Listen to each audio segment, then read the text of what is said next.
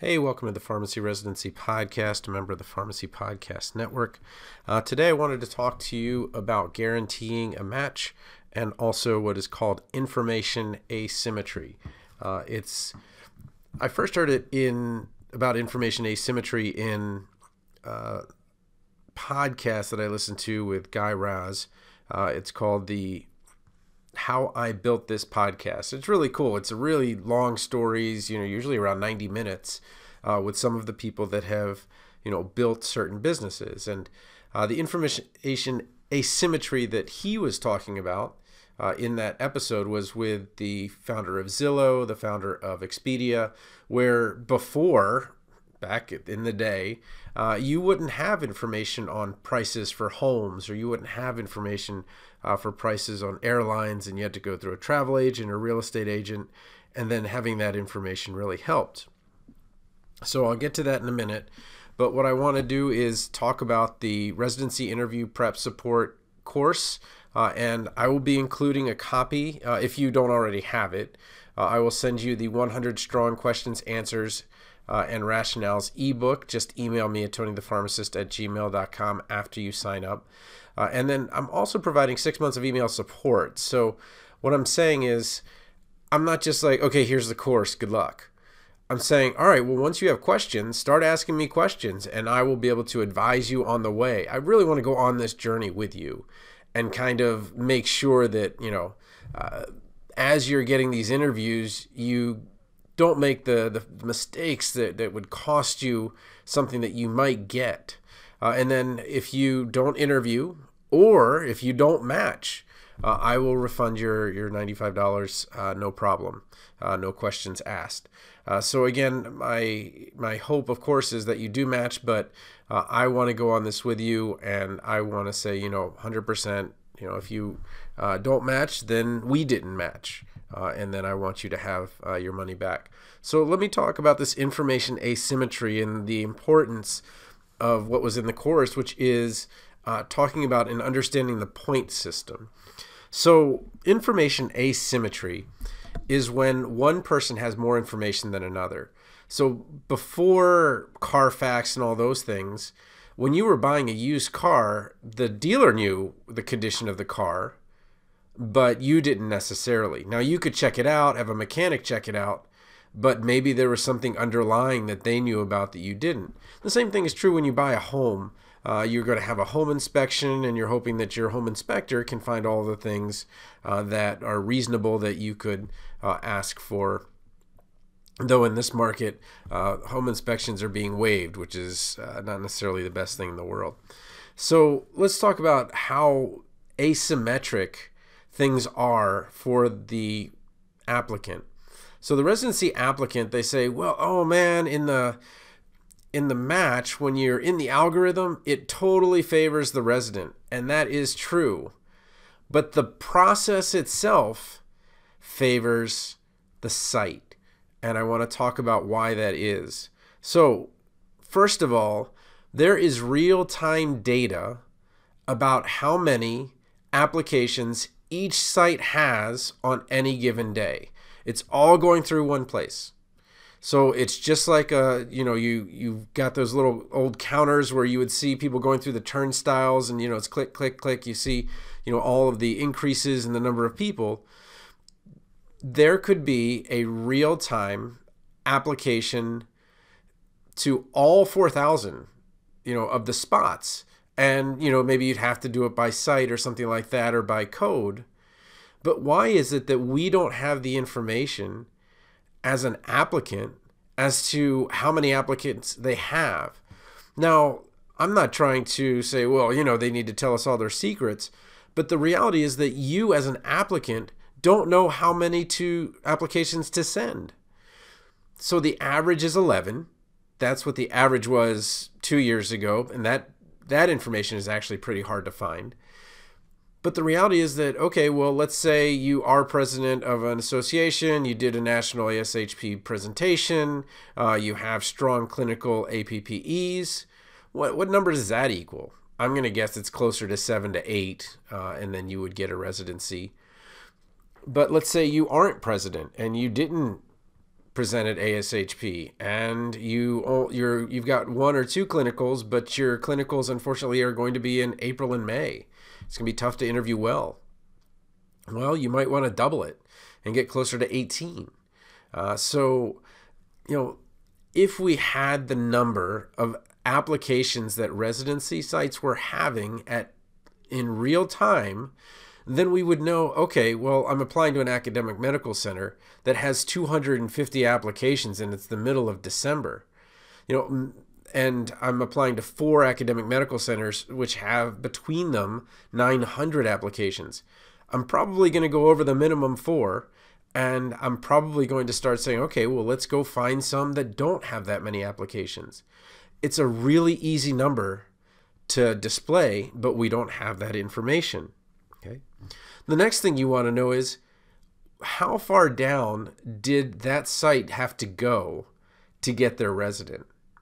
So, what I'm saying is when the algorithm favors the resident applicant versus the residency site, you know, some sites are going to get, you know, maybe their third, fourth, fifth choice, and other sites are going to have to go way down. Okay. That is a really good indicator of how much people want that site. So, number of applications, but also how far down in their choices did they have to go? And this transparency isn't there.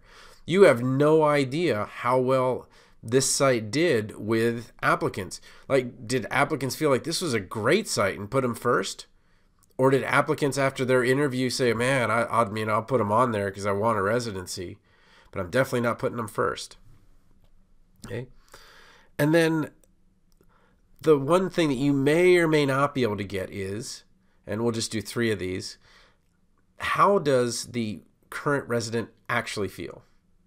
Now they're going to put on a great face, especially if you're on a Zoom call and say, hey, you know, things are great. You know, you should totally come here. That's awesome. But what is it really like? Okay. And are they regretting their decision? Do they wish they had ranked somewhere else higher?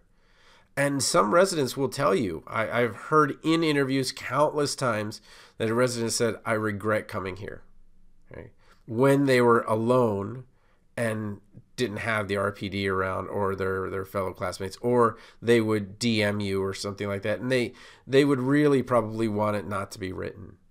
But because they are people that care for other people they're going to tell you okay now how can you since you applied blind you have no idea how many applications this place is getting and you have some idea of how many people they're going to interview because you're going to see the slots for the interviews and you're going to get some idea of the strength of the other applicants. So let's talk about the point system and what you're going to want to look for as you're getting into these interviews. So the first thing is you're going to get a kind of a general sense of who's in the room. So I keep hearing this over and over again that if you win the interview day, that is, let's say there's six spots and six interview days, and there are eight people interviewing in each of those days. If you are number one of eight, my understanding is that many times you will be the applicant that they are putting highest because it's really difficult to compare applicants in different groupings and it's a lot easier to just pick a winner from each one. And maybe that that doesn't happen exactly that way, but the first thing you kind of want to know is well, what level are these applicants at? And the first thing you'll listen to, and what this really helps introverts, because instead of getting at in your head, which is oh, are they gonna like me and all that stuff, all of a sudden you are in listening mode where you are listening. Then this is your deal. You are listening to what the other people are saying. Oh, where are you guys from? Okay, Oh, really? That's cool, and that's cool, and that's cool. Oh man, okay. They couldn't get anybody from this tier school or other way around. Oh man, looks like everybody's from a top tier school here. You know, and that's the first kind of thing that's going to come to mind is all right, well, where are these guys from? And are they from around here? And that is huge because regionally, is a lot easier to match because there's probably APPEs and things like that. Also, watch out for the gunner who's been there. So there's a lot of times where you're gonna have someone in there. It's like, oh, I loved hanging out with you, Doctor Such and Such. We had such a great time when I was in your APPE. And you're like, whoa, all right, these guys are already buddies. Maybe this isn't the place for me. Now, it's not the residency site fault that the the person started doing this, but first of the first thing you're looking at is, okay, what level of college are these guys coming to? And we're not talking about USA Today we're talking about not USA Today, but the U.S. News and World Report. We are talking about match rates. So as you're sitting there listening to them, hey, let me just write down what seven schools you guys are from, and then I'll go look at your match rates after the interview because you'll have two months to hear nothing anyway.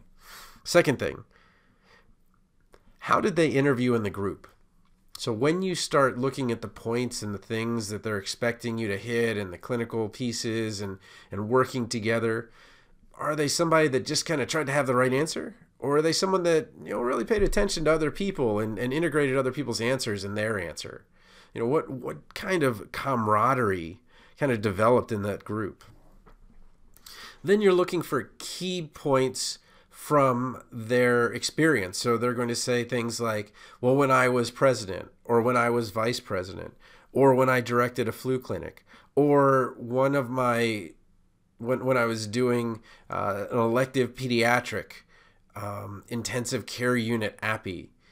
And you want to keep, you just want to be busy bee taking notes on all of these things because what you want to do is then compare afterwards and say, okay, well, I know how I felt I did with the interview itself, but how did I compare to the actual people that were in that room? Okay. And so I remember this is this takes me way back. My first 5K, uh, first one I ever did, I was in this gym. It was in Dundalk, in you know the east side of Baltimore, and I the trophies were out, and I was looking at them. I was like, "There's first, there's second, there's third and I was like, oh man, you know, maybe I'll get third in this one. Okay, I'd never run a 5K in my life. I, you know, I'd never run this before. I was sizing everybody up, like, okay, well, they're about my age, and oh, you know, I'm probably going to be more fit than them, and all that stuff. Not only did I come in last in my my age group, but I sprinted to the finish that wasn't the finish because the finish line and the starting line were different. I was so exhausted from running that race, and I, I just ran it wrong. I, I, basically went full speed the first mile, died the second mile, and then the third it was over. But I had a whole troop of like Boy Scouts, like just running past me at the very end. These little guys, and I'm like, oh man, you know, as I'm kind of limping across uh, this finish line, and that was only three miles back then. So I, it was just, you know I, I had looked at them and I was looking at the wrong indicators. You know, I didn't have the data I needed. But if you start listening to what they're saying, then what you can do is not only do you, you know, use what they say, you say, oh, yeah.